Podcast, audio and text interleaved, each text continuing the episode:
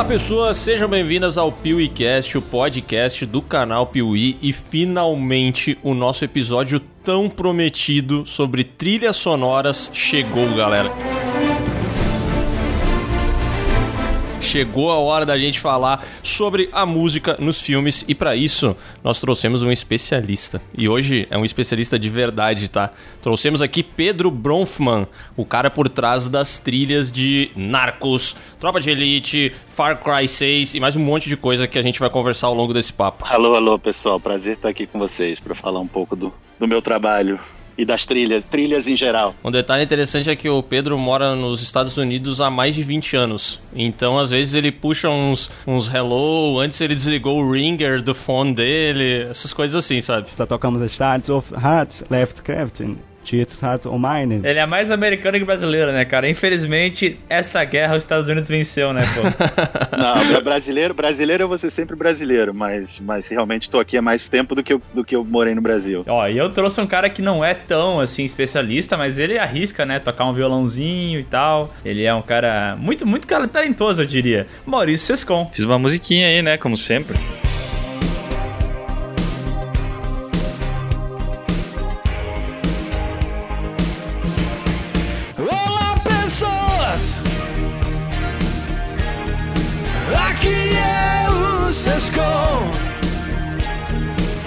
your own.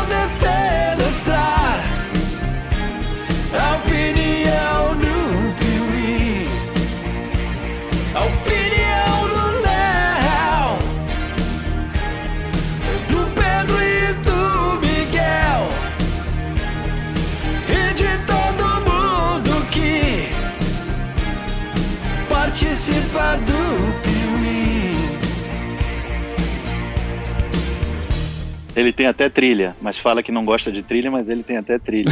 Enfim, é hipocrisia, né? Enfim, é hipocrisia, né, cara? este elemento cara de pau. The hypocrisy, the hypocrisy. Né? É, tem como, como o Pedro Bonfrão fala, hypocrisy, né?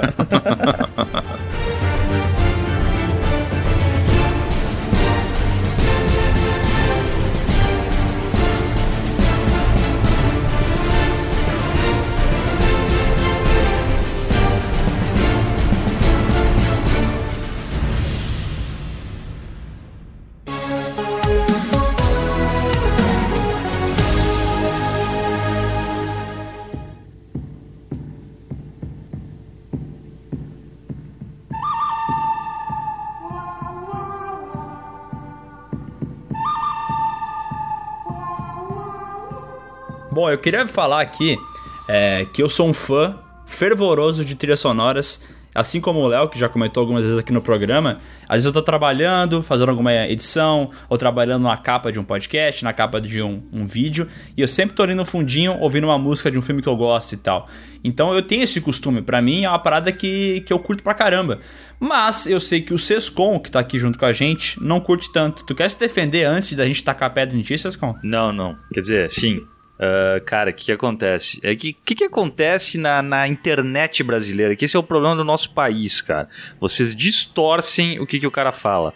Eu adoro trilha sonora. O que eu não gosto é de colocar de pano de fundo da minha vida. Enquanto eu tô trabalhando, eu não gosto de escutar trilha sonora. Mas eu acho trilha sonora maravilhoso. Entendi. É, não sei. Não sei se eu, se eu acredito no Sescom, mas eu também tenho esse, esse hábito que o, que o Miguel tem, né? E eu gosto justamente da trilha, muitas vezes, essa, essa trilha que é só instrumental e tal, porque ela me permite trabalhar sem interromper o meu raciocínio, né? Eu não, eu não consigo escrever enquanto tem um cara cantando no meu, no meu ouvido, sabe? Mas eu consigo ouvir uma trilhazinha tranquila e tal, enquanto eu tô aqui, eu tô aqui trabalhando. E entrar no espírito da coisa, né? É, exatamente. Eu acho que é esse o trabalho da trilha, na verdade. Quer dizer, se, se você gosta de ouvir em casa ou não gosta de ouvir em casa, é de cada um, entendeu? Mas a trilha, o propósito da trilha é funcionar naquele filme e ajudar muito mais do que as pessoas escutarem, é sentir sentirem o que está acontecendo, entendeu? Sentirem a emoção dos personagens, sentirem a tensão do momento, sentirem medo na, na cena que tem que ter medo. Eu acho que a, a trilha tá lá para muito mais para ser sentida do que para ser escutada. Assim como você falou, quando você escreve e você escuta alguém cantando, te distrai, o nosso objetivo nunca é tirar ninguém da história, entendeu? É muito pelo contrário, é aumentar a experiência ou, ou, fazer a pessoa sentir e entrar ainda mais naquela história e viver mais aquilo como, como a realidade daquelas duas horas e aproveitar ao máximo aquele, aquele momento que ele está passando no, no cinema, né? A imersão, né? Uhum. E tu tava comentando ali sobre entrar, entrar no clima e tal, né? Que para mim é muito isso mesmo, assim, se eu tô, sei lá, escrevendo às vezes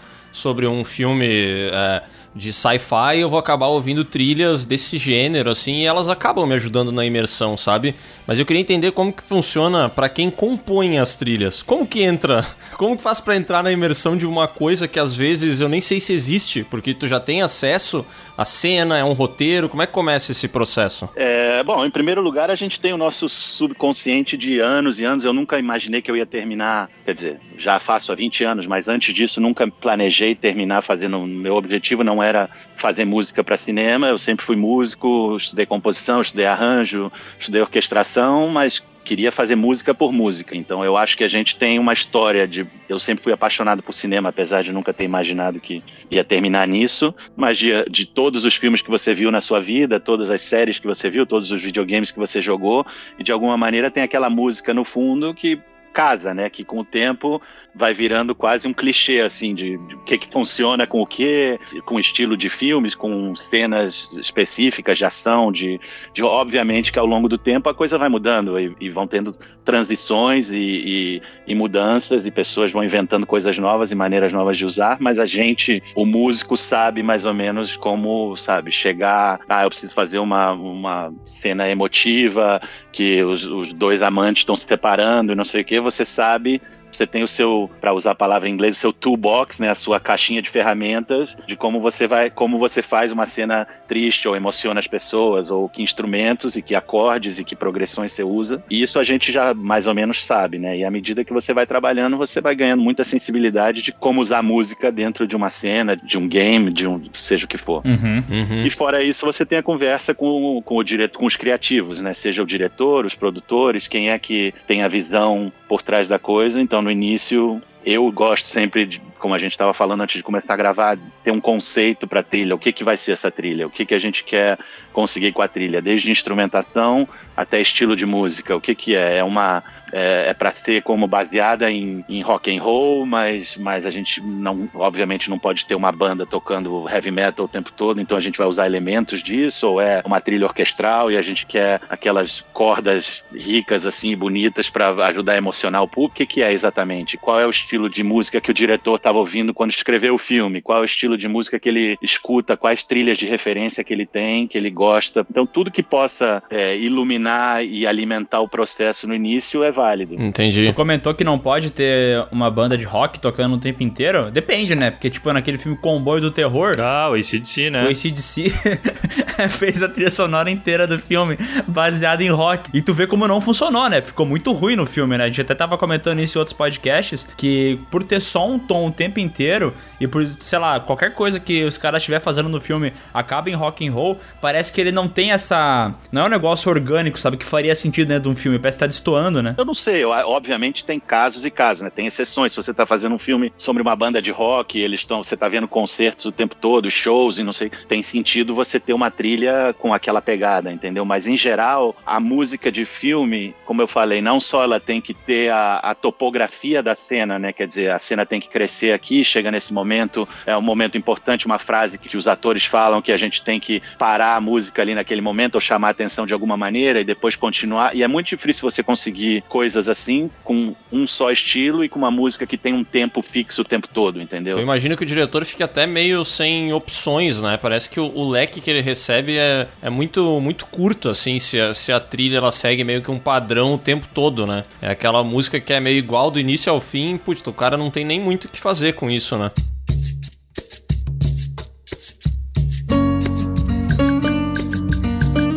Eu, na verdade, entrei nessa, nessa indústria com a minha experiência aqui de começar a fazer mais trilhas e tudo, e ir no Brasil falar: ah, eu sei que você está tá fazendo a trilha com, com esse músico aqui, não sei o quê, mas se algum dia você quiser fazer, sabe, minha especialidade é fazer audiovisual para filme. Então, se algum dia tiver uma oportunidade. E aí começaram a surgir trabalhos no Brasil para fazer alguns dos filmes no Brasil e alguns dos filmes grandes no Brasil. Enquanto eu estava trabalhando com outro compositor aqui, fazendo mais comerciais e trailers de filme aqui, eu comecei a conseguir oportunidades há assim, vários anos atrás de fazer filmes no Brasil. E aí esses filmes viajaram para cá ou para festivais no mundo e começaram a surgir oportunidades aqui fora também para fazer, sabe, mais cinema e televisão realmente. E um desses filmes foi o, o Tropa de Elite? Como é que foi a, é, a, tua entrada e a participação ali no Tropa de Elite? É, o Tropa, na verdade, um dia tocou meu celular e era o eu atendo, estava morando aqui já, estava trabalhando com um compositor chamado Jeff Rona, e aí tocou meu celular e era o Zé Padilha, que na época não era o Zé Padilha, né? Era, é, era o Zé Padilha. Sim, pois é. Na, não, na época ele era o, o Zé, né? Ele era o Zé. E até hoje ele é o Zé para mim, somos, enfim, trabalhamos juntos em várias coisas, somos muito amigos, mas ele era um cara, sabe, super esperto, inteligente, tudo que estava começando a, a fazer, a querer fazer cinema. Ele estava fazendo um filme para National Geographic sobre a onça na, no Pantanal. E aí ele falou: Ah, um amigo meu recomendou, eu tinha feito um trabalho com, com, alguém lá no Brasil, e aí me passou seu número, tô te ligando, tô fazendo um documentário pra National Geographic, você quer, quer fazer a trilha? Aí eu falei, ah, legal, quero, vamos conversar, não sei o quê. Aí ele falou: Ah, eu tô indo pra Sundance com, com um documentário, talvez eu passe por Los Angeles, eu tô indo pra Sundance com o, o ônibus 174. Aham. Uhum. E aí eu falei, ah, eu também tô indo pra Sundance, eu tinha feito um curta que tava em, em Sundance também, que é um festival de cinema conhecido aqui em janeiro, é, que é nas montanhas, aqui numa estação de esqui, é festival que o Robert Redford começou há, há, muitos anos e hoje em dia é um dos principais festivais de cinema, assim, para cinema independente, filmes. E aí a gente se conheceu em Sundance pelo, pela primeira vez, acho que foi janeiro de 2003 que a gente se conheceu ao vivo. Uhum. Mesmo. E, e, começamos a fazer esse documentário para National Geographic, que foi um documentário que no final nem saiu. Legal.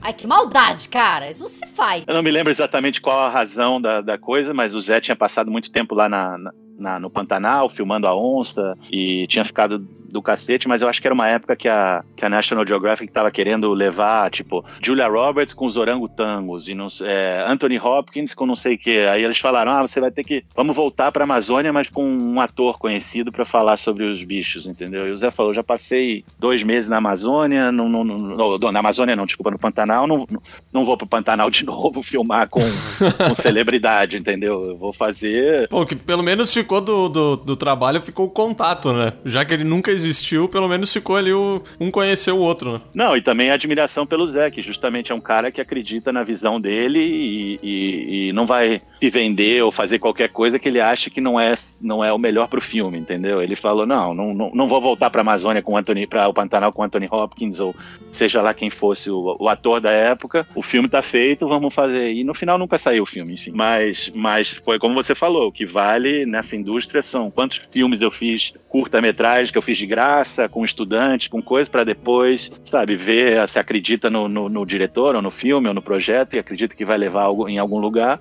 E é assim que a carreira, que eu, sempre que me escrevem pessoas que querem trabalhar nessa área, que querem, faça o máximo que você possa com o maior número de pessoas que você possa, entendeu? Não só você ganha muito, muita experiência e, e, e vai aprendendo a sensibilidade de como fazer a coisa, que existem escolas, universidades e coisas assim, mas realmente você aprende fazendo, entendeu? Eu acredito que por mais você pode, obviamente, ter várias dicas e, e, e saber como enfrentar uma cena ou como fazer uma coisa ou praticar enquanto você está na escola, mas a melhor maneira de aprender aprender é suando e fazendo com outras pessoas que estão tentando fazer cinema também, entendeu? Começando. E eu tava dando uma ouvida na trilha do, do Tropa de Elite, não sei se tu vai adicionar isso depois no assunto, mas ela tem essa uma pegada que tu falou antes de ambientar e tal, né? Tem algumas cenas que, sei lá, o, o, o Nascimento fala sobre ele tá triste porque ele tá tentando sair da polícia e não consegue. Daí tem uma tomada aérea, assim, do rio e tem aquele violãozinho no fundo, né? Aquele, uhum. Que é tipo uma, uma melodia bem bonita, assim. Ao mesmo tempo passa essa, essa parada de ser triste, né?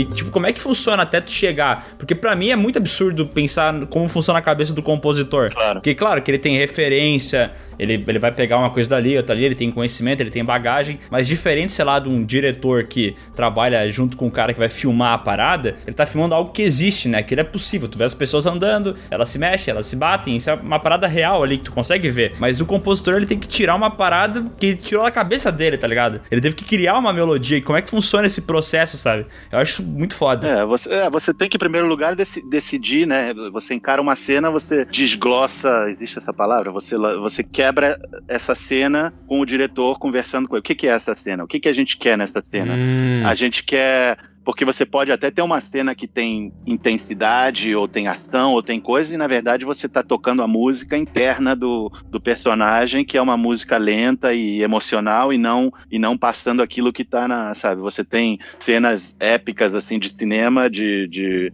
de, de filmes como Platoon, que você tem aquela cena dos helicópteros explodindo tudo e bombas e ação mas você tem o, a, o Adagio for Strings no, no, no background, que é uma, que é uma, uma trilha é, de um compositor americano que não, não foi feita para o filme, mas é uma, uma trilha super emocional, de cordas, assim, uma coisa, Aham. sabe, que você ouve em casa, é super introspectiva, super, mas isso em, em contraponto com aquelas explosões, os helicópteros voando e fazendo rasante. Então, você tem que decidir o que, que você quer. Você quer score, né? Você quer fazer a trilha da ação e fazer os espe- espectadores entrarem naquele ritmo e naquela tensão daquele momento, ou você quer mais tocar o lado interior do que, que o personagem está vivendo, do que, que do drama, do drama pessoal dele, entendeu? Agora, a parte de criar, de criar a melodia e de como você faz isso, cabe a cada compositor. Então, como eu disse, não tem certo ou errado. Desde instrumentação, ou na época que a gente fez o Tropa, não só eu não tinha a experiência que eu tenho hoje, obviamente, mas também não, é, não, não tínhamos o orçamento para poder gravar um grupo grande, tínhamos, Hum. sabe, super baixo orçamento para poucos músicos. Então, a trilha a gente queria, sabe, que a gente podia pagar, mas que também que a gente queria que fosse uma coisa me, me falha a palavra agora, mas é, é uma rústica, entendeu? Era uma trilha, é uma trilha rústica, a trilha do Tropa 1. Aham. A gente também queria que a trilha tivesse o elemento de, sabe, guitarras distorcidas, mas na hora que a gente estava com o personagem do Nascimento e com o drama interno que ele estava vivendo de querer sair do bop, de, aí a gente tinha que estar no lado mais emocional, no lado mais pessoal dele, que aí eu usei aquele essa melodia que você comentou que aparece várias vezes durante o, o filme, que é uma melodia num, num charango, que é um instrumento sul-americano, enfim, no Brasil a gente não tem, mas é um instrumento norte da Argentina, Peru, Bolívia, e tem aquela melodia aguda do, do, do nascimento, entendeu? Que era meio que a maneira de levar o. e tentar, pelo menos a nossa tentativa era levar o espectador para dentro da cabeça do nascimento e do drama pessoal dele. Sair daquela coisa toda da, da, da violência e tensão e, e ação Aham. que a gente tinha nas favelas. Que aí sim, quando a gente tinha ação nas favelas, a gente queria que a trilha tivesse aquela pegada, aquele ritmo dele subindo as favelas e a percussão, a percussão brasileira. É, tem um negócio mais de tambor e tal, né? Ele vai um bagulho mais, mais animado, né? E, e- e essa mesma melodia que tu comentou, não a mesma, né? Mas esse mesmo estilo de melodia mais lento, assim, mais introspectivo, eu também percebi que tem no Narcos, né? Aquela música que ficou bem famosa, Baby Girl, acho que é o nome da música, né? Aham. E ela tem esse violãozinho também. É esse é o mesmo instrumento. É, o charango também, é o mesmo instrumento. Eu uso bastante esses instrumentos. Pra mim, eles funcionam muito bem com, com imagens e com, com cenas. Eles é, é, é, é- é um instrumento bonito, assim. São 10 cordas. Acho que ele funciona muito bem com, com visuals, assim, né? Com, com visuais, com, com imagens. Tu tava comentando ali do, do Tropa de Elite, né? E agora a gente entrou no, no Narcos. E tu mencionou um pouco ali o lance da grana, né? Tropa de Elite não tinha tanto dinheiro, então a gente tinha que fazer um negócio melhor, menor, mais prático, né? Acho que a palavra que tu tava procurando, inclu- inclusive, era cru. É um som um pouco mais cru, né? Porque o Tropa ele tem essa, essa ação que ela é um pouco mais crua, assim, ela parece real mesmo, né? Exato. E aí a minha a, a dúvida que eu tenho é qual é a diferença de compor para um projeto relativamente pequeno, como era o Tropa, com uma verba um pouco mais limitada e tal, e como é compor pra Narcos, que eu acredito que tinha muito mais gente envolvida, uma estrutura internacional também, né? Imagino que tenha sido um, um projeto maior, assim. Como é que é, qual é a diferença de um para outro? A diferença não só é, é, o dinheiro que eu recebo, mas também as possibilidades que a gente tem, né? Quer dizer, basicamente, você está fazendo um, um, um, projeto grande com, com uma infraestrutura, você tem mais, muito mais possibilidade. Ah, quer gravar uma orquestra? Será que tem a ver com... Mas eu, mas eu acho que muitas vezes as pessoas se perdem um pouco nesse lance também de entender, ah, a gente tem grana, então vamos, vamos fazer maior. Nem sempre é o que o filme precisa, entendeu? Eu acho que a principal conversa e a coisa mais importante é o que, que o filme precisa, entendeu? Eu acho que o Narcos, apesar de ter mais orçamento e ser de tamanho de projeto, de grana e de, e de pessoas envolvidas maior do que o Tropa 1, assim como o Tropa 2 foi, o Tropa 2 é muito maior que o Tropa 1. A gente tinha muito mais possibilidade, uhum. mas nesses dois, tanto no Narcos quanto no Tropa 2, a gente decidiu, sim, é um pouco maior e um pouco menos rústico, menos cru que o Tropa 1, é, mas por uma decisão estética nossa, entendeu? Porque era o que a gente estava procurando. Mas mesmo assim, eles não são projetos enormes, entendeu? Narcos eu fiz com quatro músicos, eu acho. Eu toquei quase todos os instrumentos, principalmente da primeira temporada. Caraca. E tudo feito aqui no meu estúdio, entendeu? A gente não foi, não foi gravar em nenhum outro lugar, não chamou. Eu tinha, não, eu tinha percussão, eu gravei com, eu gravo sempre com o Cássio Duarte, que é um, percussionista muito bom brasileiro que, que tá morando em Houston agora, tá morando aqui no, morava em Los Angeles, agora tá morando no Texas. Então ele grava do estúdio dele para mim, eu mando as coisas, o que, que eu preciso, não sei o que. Ele grava de lá, vai me mandando, a gente vai trocando figurinha assim. Ou gravo com outros percussionistas também. A minha música tem sempre muita percussão. Passou a ser meio que um, uma, sabe, uma assinatura minha de ter essa percussão latina, percussão brasileira em geral, com as cenas de ação, com coisas assim, que era uma coisa que não era usado muito, entendeu? Antigamente. Tá, e, e, não chega a ser tentador para ti, tu, tu botar, porque imagino que lá no início tu teve muita limitação assim por orçamento e tudo mais. Não é não chegou algum momento que foi muito tentador para ti. Agora que eu tenho orçamento, cara, vou botar um charango, mas eu vou botar também uh, não sei quantos instrumentos boliviano, não, sabe tu uh, exagerar assim. Umas flauta peruana, né? Mas esses são baratos, isso é fácil. Isso eu, ou eu boto eu mesmo aqui, aprendendo como tocar. Isso é o que eu gosto de fazer no começo de cada projeto. Eu pego um montão de instrumentos, venho para cá e faço meus. Eu não toco eles bem, não toco da maneira que os profissionais tocam, mas é aquele. Eu tô mais interessado no som e no espírito que aquele instrumento tem daquele lugar ou a coisa assim, do que como realmente tocar bem, entendeu? Ah, mas se ele é barato, o que, que é caro então? Uma orquestra, de repente? Não, o caro é você contratar, como a gente fez no, no, no Robocop, a gente foi pra Abbey Road ou, pra, ou pro Air Studios em Londres e grava uma orquestra de 82 músicos. Nossa! Eita! Puta merda! Tudo isso? Durante cinco dias, aí você gasta, sei lá, 200 mil dólares para gravar 82 músicos durante cinco dias pra trilha do filme, entendeu? Que foi o, o que a gente fez pro Robocop, que foi o que, o, o, o que às vezes faz pra um videogame, uma coisa assim, entendeu? Isso é que é, que é caro, realmente, que o, cada minuto ali com 82 músicos, cada hora significa bastante grana. Hein? Esses projetos são que eles chamam aqui de um,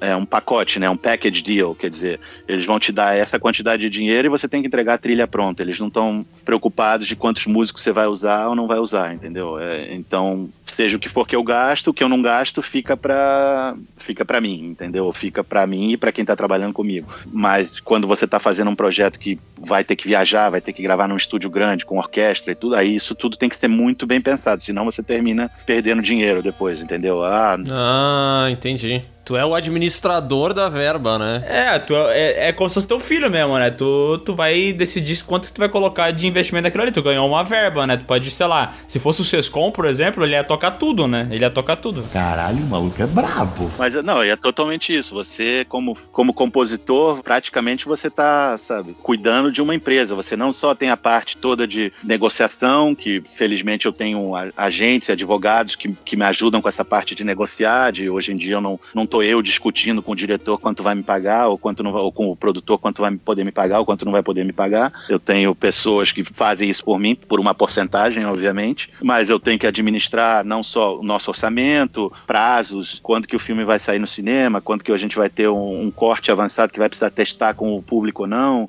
desde, ah, vai precisar chamar mais, mais gente para ajudar a finalizar a tempo, porque eu criei as, as, as melodias principais, mas agora o filme mudou, várias cenas foram reeditadas, então tem que entrar naquelas cenas todas e readaptar o que eu já tinha feito pro início, então tem que contratar gente para vir me ajudar, porque não tem tempo para eu fazer sozinho. Então é, é basicamente controlando uma, uma, uma pequena empresa. Você não só precisa ter o talento para conseguir fazer, entregar o que é pedido, mas você também precisa entregar, sabe, dentro do orçamento e no, no prazo certo, porque não é aquilo de ah, tentar esperar a inspiração para entregar essa faixa, porque não, porque se você não fizer três minutos de trilha por dia, você não chega no final.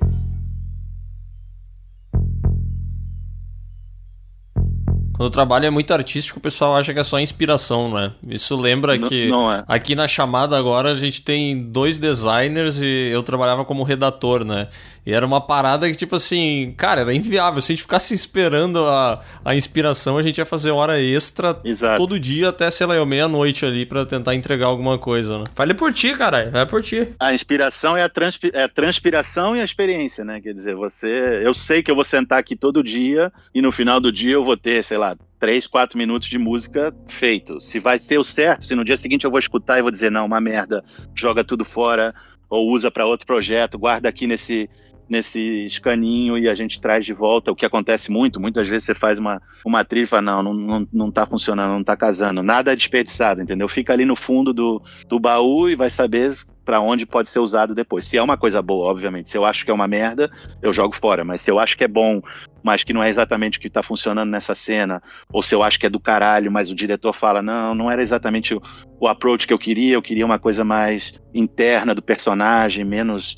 Aí você guarda aquilo e que vai saber qual cena vai poder usar isso no futuro. Mas esse é um bom paralelo, né? De, de agência, de, de publicidade, design. E quanto que, o quanto acontece isso, assim? Imagino que com o, o Padilha, tu, tu, é, tu é mais próximo dele, tu tem até uma. eh, tu, vocês se entendem mais. Mas o quanto acontece de tu fazer exatamente o que tu queria? Tu pensa, cara, isso aqui tá perfeito, era isso que eu queria fazer, essa composição tá maravilhosa. E aí chega o diretor e faz um.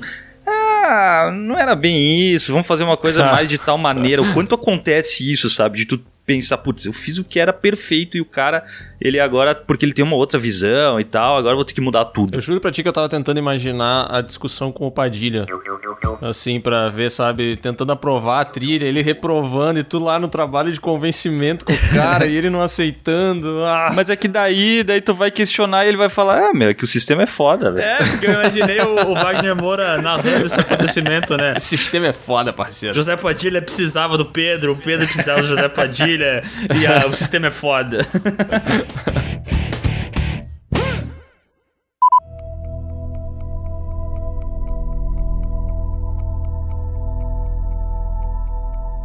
voltando para aquela discussão inicial que a gente tinha de ah, gosta de trilha, não gosta de trilha.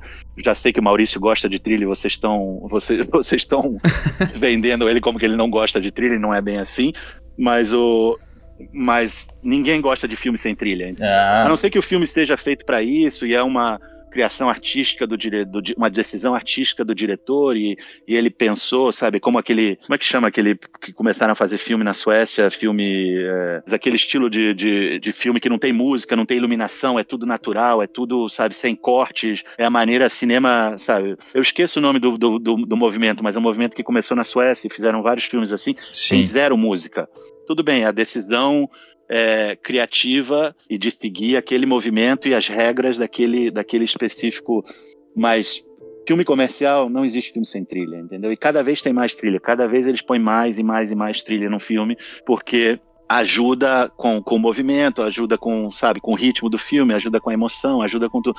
Eu sou da opinião que se você põe demais, quando a trilha entra, não tem o mesmo impacto que tem quando você põe um pouco menos, entendeu? Então eu sempre luto pra, não, eu acho que essa cena aqui estão atuando tão bem, a atuação tá tão boa, tá tão só, não vamos botar trilha, vamos deixar o espectador ficar com o personagem só. Talvez quando termina a cena, quando se resolve, aí a gente entra com aquele rabo de trilha, sabe, com aquele finalzinho de trilha. Deixa a cena rolar sem a trilha, vai ser mais, mais efetivo do que se você põe duas horas de música num filme de duas horas, entendeu? Ninguém nota quando a, quando a música entra. Se você põe uma hora de música num filme de duas horas, cada vez que a trilha entra, ela tá dizendo alguma coisa, entendeu? Você sente, você alguma coisa tá diferente naquele momento. Você tava falando do, do Narcos, tem uma tem quase nenhuma quase todos os episódios do Narcos. Eu fiz 30 episódios do Narcos, 29 episódios terminam com uma canção colombiana, uma canção licenciada, uma canção da época. Aham. Teve um episódio depois da explosão do avião, da, da explosão que ele- eles explodem uma bomba ali na, em, em Cali, na, na Colômbia, que a gente falou, não, a gente tem que, tem que botar a trilha no final.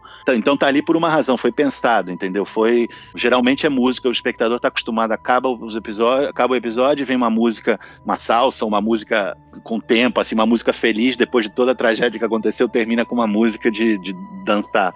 Não, esse episódio a gente tem que ou terminar, teve um que a gente terminou com silêncio, na verdade, sem nada, e um que a gente terminou com trilha. São os únicos dois episódios dos 30 episódios de Narcos que, que, que terminaram sem uma, uma canção colombiana ou latina no final, entendeu? Então é, é- tudo é, é realmente pensado. É, uma coisa que eu percebi também, é, não sei se eu tô analisando errado e tal, mas tenho um estilo que pra mim lembra bastante aquele compositor que fez a trilha sonora do The Last of Us, sabe? O Gustavo Santaola, eu acho que é o nome dele, né?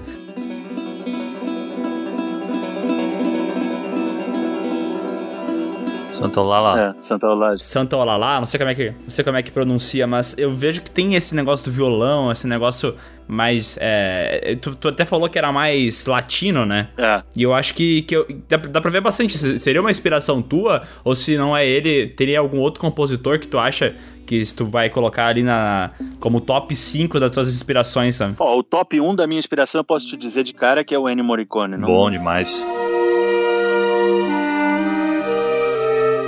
Pra mim não existe, não existe compositor. Eu me lembro vendo, assisti, fui assistir Cinema Paradiso com meu pai, eu tinha 13 anos de idade no cinema, e aquela música, depois eu tentando tocar aquela música no violão, mas sem, sem nunca, sem ter a malícia de ou malícia, não é malícia, mas sem ter a manha de pensar, ah, tem um cara que faz isso profissionalmente, entendeu? Contratam ele pra fazer a trilha de um filme, e é basicamente o que ele faz é, é trilha pra filmes. É- essa é a profissão dele. Ele é um grande músico, um grande compositor, grande orquestrador, mas quase só trabalha com cinema. Nunca, imagi nunca imaginei que, nunca juntei as duas coisas e falei, ah, pode ser um caminho, entendeu?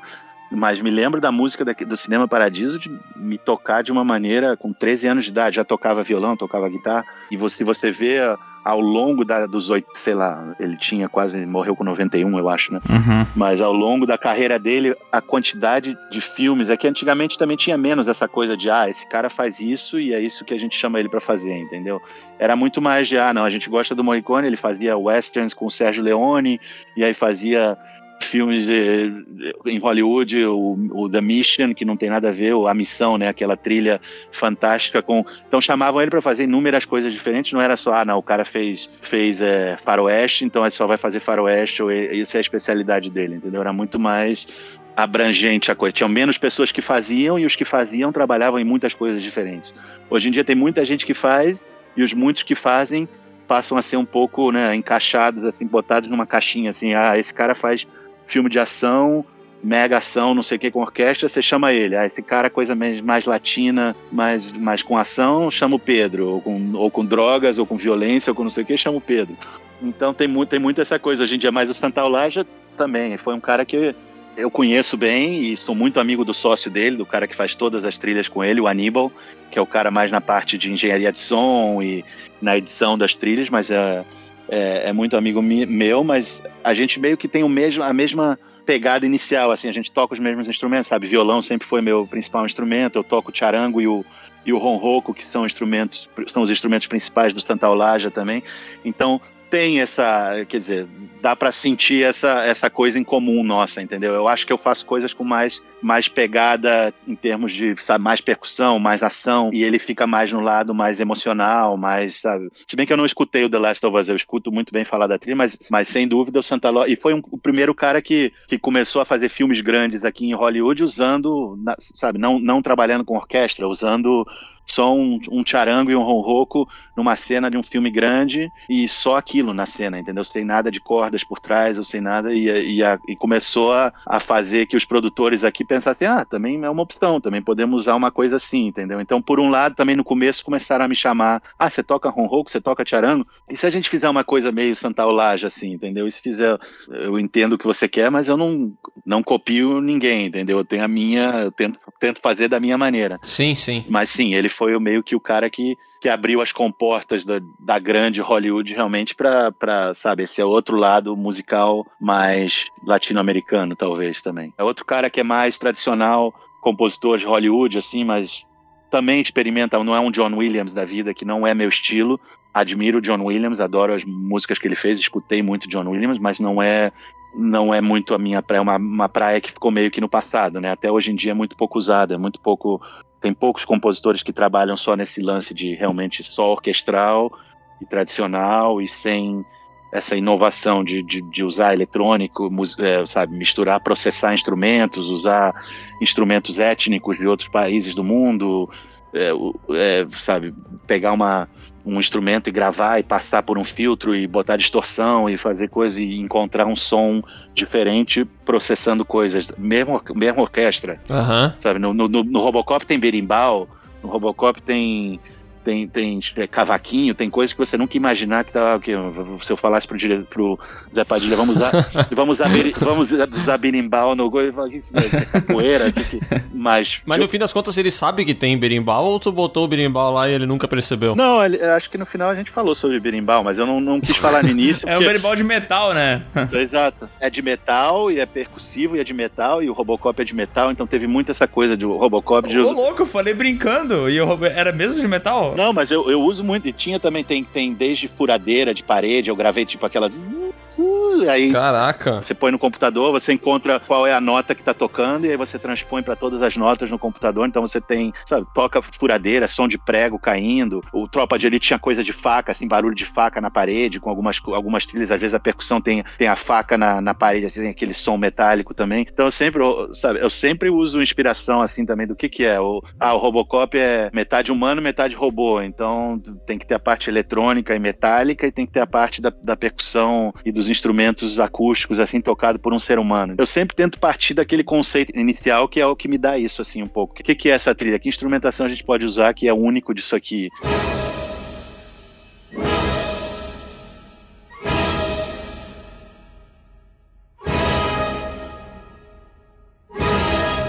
E eu imagino que, que por ser um tema bem conhecido e famoso do Robocop, né? Ele ficou memorável para as pessoas, né? O tema original do filme de 87. Eu imagino que trabalhar com uma parada já criada também deve ser um pouco mais difícil, né? Porque, sei lá, tem muito saudosista que vai ter aquele, aquela trilha original com muito apreço no coração, vai, vai gostar dela. E qualquer modificação que for feita em cima, o cara pode já ver com maus olhos, né? Como é que foi para trabalhar numa trilha que já existia como Robocop? No começo eu falei, eu falei pro Zé que eu achava que a gente devia tentar usar alguma coisa daquela melodia tão icônica, entendeu? Do, do Basil Polidores, que foi o compositor da... Mas a gente queria uma trilha nova, quer dizer, todas as melodias principais, tudo é, é novo. Foi, eu criei pro Robocop novo, entendeu? A gente tem só a abertura do filme. Quando aparece o crédito Robocop, é a melodia do Basil, a melodia original tocada pela orquestra, mas com um monte de eletrônicos em cima. Tem, sabe, virou um mashup com desde de scratch, de, de DJ, assim, com coisas. Então, eu combinei aquilo tudo e, e a gente usou na abertura do filme. A gente quis fazer aquela, sabe, aquela homenagem ao compositor e ao Robocop original, mas fora esse um minuto de, de trilha, todo o resto é, é- é- é original do filme, não tem nada a ver com a trilha inicial do, do, do Robocop dos anos 80, entendeu? E essa, deixa eu te fazer uma pergunta, essa é uma opção do diretor? Como que foi? Porque esse projeto eu imagino que tenha sido muito grande, né? É. E eu fico pensando quanta gente que tava botando a mão nele, ou se é isso, ou se essa, essa opção de não, vamos botar só na entrada foi uma coisa que tu conversou com, com o Padilha, vocês dois definiram, ou se foi meio que aquela coisa de ordens que vem de cima, sabe-se lá de onde, como que foi isso? É, não, esse- essa, essa ideia foi nossa e a gente não sabia o quanto a gente ia usar, mas a gente quis usar e a gente vendeu para eles e eles gostaram da ideia. Como a MGM já era, é dona da, da trilha original também, entendeu? A gente pode reusar. Se fosse uma coisa que ah, tem que comprar, tem que pagar extra, tem que fazer. Tinha- Tem um momento no Robocop que ele tá fazendo um treinamento e tá tocando uma música do Mágico de Oz no fundo.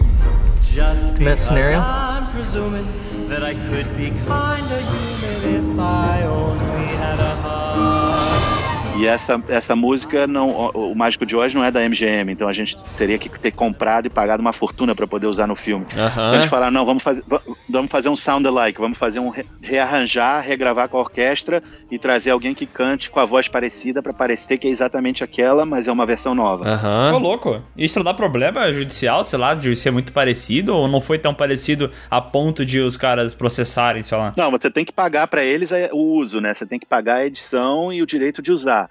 Mas você não tá, você não tá pagando pelo master final, entendeu? Você não tá pagando. Porque isso que, é o, ma- isso que é o mais caro. Se você usa a gravação original deles com o ator original, e aí você tem que conseguir a autorização da família do ator, que já tá morto, para aprovar, para usar a versão tal. Você tem que pagar eles, aí tem que pagar o dono do copyright, tem que pagar o dono de não sei o que, tem que pagar. Aí que acaba virando caro. Então. Cara, esse copyright é sempre um problema, porque a pessoa que compôs alguma coisa, ou que ela fez a obra, o autor, não importa se ele é músico, se ele é pintor, se ele é não sei o que, ele tá sempre morto, cara. E aí ficou sempre com a família dele, a família tá espalhada em três países, ninguém se acerta, é um inferno, cara. Os caras não respondem a caixa de e-mail nunca, né? O cara manda, manda, manda e-mail, mas os caras não vê. Esquece essa merda aí, porra. Se ele tá morto há muito tempo, você pode usar. Acho que é 85 anos depois da morte que o copyright não existe mais. 85 anos. É uma coisa assim. Mas olha a safadeza que fazem no YouTube, só pra tu ver como essa indústria é meio complicada. É, eles pegam música, sei lá, do Vivaldi, que viveu em 1600, e eles pegam e colocam direito autoral, alguém, tipo, é, dá o claim lá na música, e como o sistema do YouTube é meio burro, né? Às vezes a gente acaba usando um trecho da música e ele cata como direitos autorais. Tipo, claro, se tu pegar e ir atrás e falar, não, não faz sentido porque é por essa lei que falou, o cara já morreu, tem tantos anos atrás e tal, então a música seria liberada. Mas tu tem que ir atrás, entendeu? Porque os caras, eles conseguem captar o direito autoral da música, sabe? Mas tem dois direitos diferentes, né? Você tem o direito de edição, que é o direito de ir regravar como orquestra, e você tem o direito do master, que é aquela gravação específica. Então vamos dizer, aquela gravação foi feita pela Orquestra de Viena há 10 anos atrás. Aquela gravação pertence a alguém, seja a Polygram, a Sony Music, não sei o quê, pertence àquela gravação, você tem que conseguir a liberação daquela gravadora também. Agora, se você vai e regrava o, o Vivaldi como orquestra, ninguém pode te dizer nada, porque tá no domínio público e a regravação é sua, entendeu? Então, são dois direitos diferentes. E, e eu entendo você falando que ah, é um saco, é, é- é verdade. Eu imagino que seja um saco para quem quer usar música para quem quer usar com audiovisual, fazer vídeo de YouTube, mas na verdade, eu diria mais da metade do, dependendo do ano, mais da metade do que eu ganho vem de, vem de direitos autorais, entendeu? Seja de filme que eu fiz que passou em televisão, que passou em cinema, que passou no Netflix, é, trilhas que eu fiz da Netflix, que estão passando em televisão, passando não sei o quê, comerciais que eu fiz que estão. E agora, como você falou, YouTube. Olha só. YouTube é um lado novo, é um, é um mercado novo. Twitch, YouTube, Discord, eu nem sei se Discord faz streaming ou não, mas todo esse é um, é um lado que está em conversação, entendeu? Eles estão vendo como que eles vão fazer. Porque você tem. Eu faço a trilha para um game, e um game, teoricamente, não é uso público, né? Não é. O cara joga em casa. Mas agora ele está streaming o, game no Twitch. E tá- o cara tá lá nove horas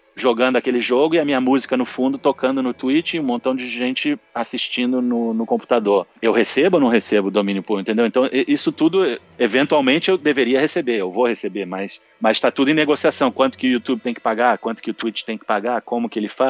Por isso que começou uma coisa de antes você poder ter qualquer música no Twitch e agora limitou. Então, é, é muito o começo, entendeu? Daqui a 20 anos a gente vai olhar para trás e vai falar, putz, ninguém sabia nada de nada no, naquele, no, nos anos, no ano 2020, 2021, ninguém sabia o que, que era YouTube ainda, ou como ia ser, o que, que ia ser o mercado, tanto de cinema, de YouTube, de streaming, de não sei o que, o que, que era, o que, que vai ser daqui a 20 anos. Que legal tu, tu, tu, tu ter falado sobre isso, porque a gente faz os vídeos no YouTube, né?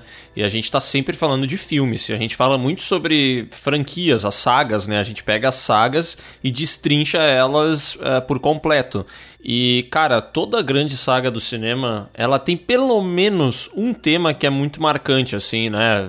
Claro, qualquer coisa, mas se a gente for falar de Star Wars, vai ter várias músicas que todo mundo sabe de cor, entendeu? Vai ter nem que seja o tema lá do Darth Vader, vai ter. E a gente sempre tem problema, porque hoje como é que funciona isso, né? Se a gente usar a música no vídeo durante muito tempo, o YouTube vai pegar e ele vai tirar toda a receita desse vídeo. Então, por conta daqueles 8 segundos de trilha, os 30 minutos de vídeo que foram produzidos, eles não geram absolutamente nenhuma renda para nós. E a gente percebe no dia a dia como esse sistema ele não tá certo, entendeu? Ele não pode ser assim porque ele inibe as pessoas que estão criando conteúdo de usarem as trilhas, né? Então tu tem que evitar ao máximo usar a trilha do filme e muitas vezes a trilha do filme, ela é essencial, entendeu? O Darth Vader com a música, ele é completamente dele sem é completamente diferente dele sem a música. Mas aí tu acaba ficando com medo de usar ou então tu usa e aí todo o teu trabalho ele meio que não vai te gerar renda nenhuma e a coisa se torna insustentável, né? Então é uma, é uma parada que ela, é, ela ainda tá, tá muito assim, num, num estágio muito inicial que tu vê que não tá bom para ninguém, sabe? Claro, as regras não estão claras ainda e vai todo mundo, tá cada um lutando pelo seu lado, né? Os compositores obviamente querem, querem receber, agora as gravadoras e, as, e os estúdios vão atrás do YouTube, entendeu? Se botam alguma coisa lá que, que pertence à Disney e a Disney não quer, ela vai atrás do YouTube e fala não sei se tem penalty ou se tem que pagar alguma coisa ou como é que funciona, mas é por isso que o YouTube luta para não deixar fazerem pelo outro lado, entendeu? Porque senão todo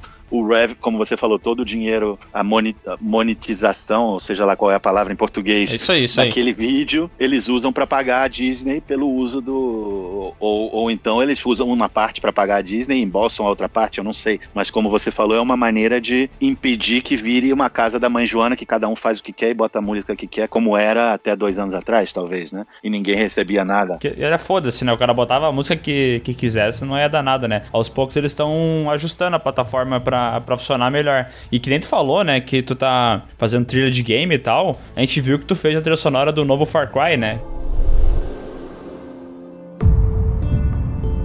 Como é que foi essa parada? Porque a composição para um filme e para um game tem alguma diferença na produção? Ou, final das contas, não muda nada para ti como, como trabalho? Não, é, é, bem, é bem diferente. É bem diferente. O Far Cry é o segundo game que eu fiz back-to-back, -back, assim, né? Quer dizer, seguidos. Eu fiz primeiro o Need for Speed para Electronic Arts, Need for Speed Heat, uhum. que saiu já uns dois anos ou um ano, um ano e pouco, e aí fiz esse Far Cry, mas, mas é bem diferente a dinâmica de fazer trilha para game, de fazer trilha para cinema. Não só você não tem quer dizer, você tem uma parte que é parecida, porque hoje em dia a maioria dos games você tem cenas também, né? Quer dizer, você tem aquelas cenas entre uma missão e a outra, que os personagens encontram e, e tem uma interação, ou você entende quem é quem, ou é, tem uma cena emocional de um, do pai com o filho, e aí o filho vai correr na corrida de carros no dia seguinte.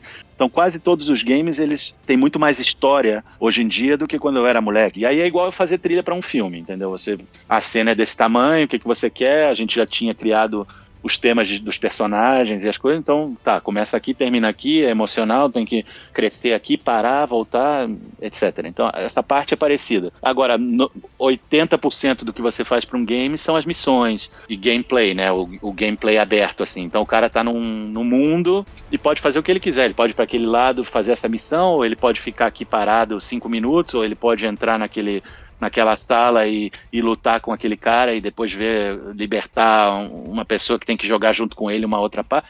Então, quer dizer, o mundo é muito aberto. Então, a música também tem que ser um pouco assim. Você cria muito, muita quantidade de música para diferentes momentos e, em geral, para cada momento, a música não só tem que ter intensidades diferentes. Então, você tem que ter uma cena de ação que, que, que pode tocar pequena se você está lutando só com dois é, inimigos, ou que se chegam 30 inimigos ao mesmo tempo, a coisa tem que crescer e passar a ser muito, muito maior do que aquilo. E você também precisa que aquela cena possa se repetir, né? aquela música possa se repetir, possa ser um loopable, né? Tem um loop assim que, que, que volta para o começo e toca de novo até o cara passar de um certo ponto que aquele certo ponto indica ao, game, ao computador, ou seja, o software do, do videogame que aqui mudou, agora vai tocar essa outra música e ela vai se repetir e crescer de acordo com o número de, de inimigos ou não, mas até esse ponto, e nesse ponto vai entrar outra música, entendeu? Tem como um game engine, o motor do game que determina todos esses componentes, como vão entrar, como vão sair, que volume vai tocar, qual a intensidade, libera mais mais tracks, assim, mais faixas, né? Porque a maneira que eu construo essas intensidades é eu tenho uma, é, um estéreo para intensidade baixa e você tem um outro estéreo para quando a intensidade aumenta um pouco que toca em cima, você tem um outro estéreo para se a intensidade cresce mais ainda, entendeu? Então você tem quatro níveis diferentes que a música pode tocar, aquela mesma música pode tocar e se repetir.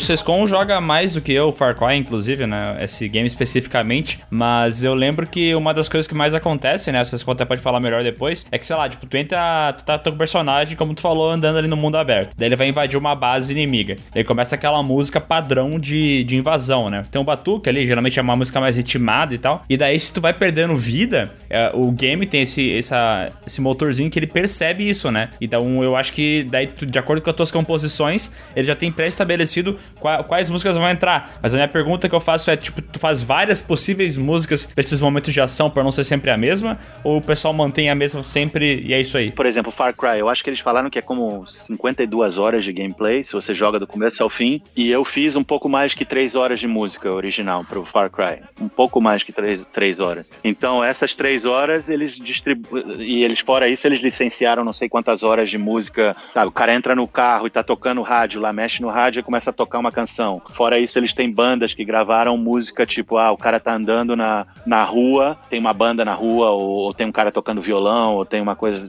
Isso também, sabe, tem que. ele- Eles têm, então, eles têm um mundo inteiro de, de músicas que tem que tocar e eles têm três horas e meia de trilha. Então, essas trilhas, eles têm maneiras diferentes de. Você tem as missões menos importantes. Eu fiz várias coisas que são como genéricas, assim, pra a gente.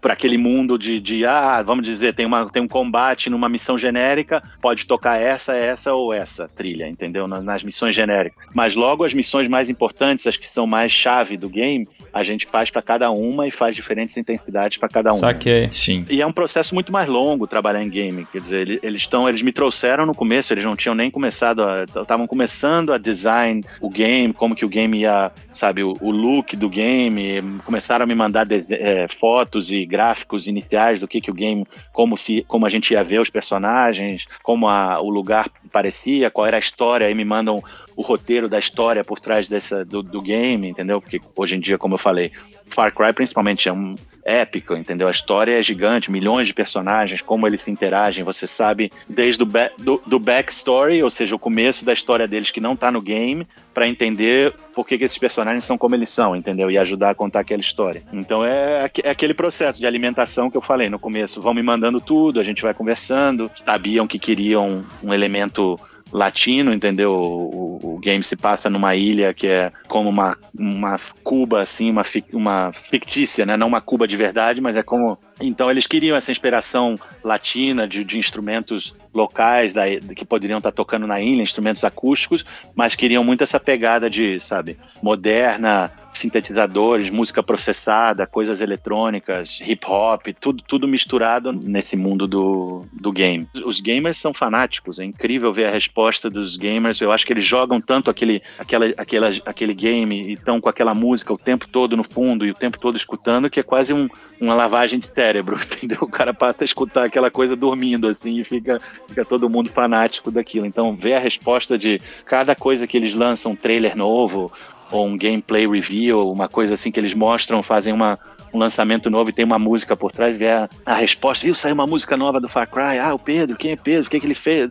Você vê o, como a coisa realmente tem um, tem um impacto grande, assim, né, e numa geração que não vê a maioria das coisas que eu faço, né, realmente jovens, adolescentes e jovens adultos, assim, ligados nessa, nesse, nesse lado, assim, e, e tentando descobrir o que mais que eu fiz, escutando coisas minhas que eu fiz antes e se metendo um pouco nesse mundo. Então é, é bem, é bem legal tá podendo, sabe, entrar nesse mundo novo depois de.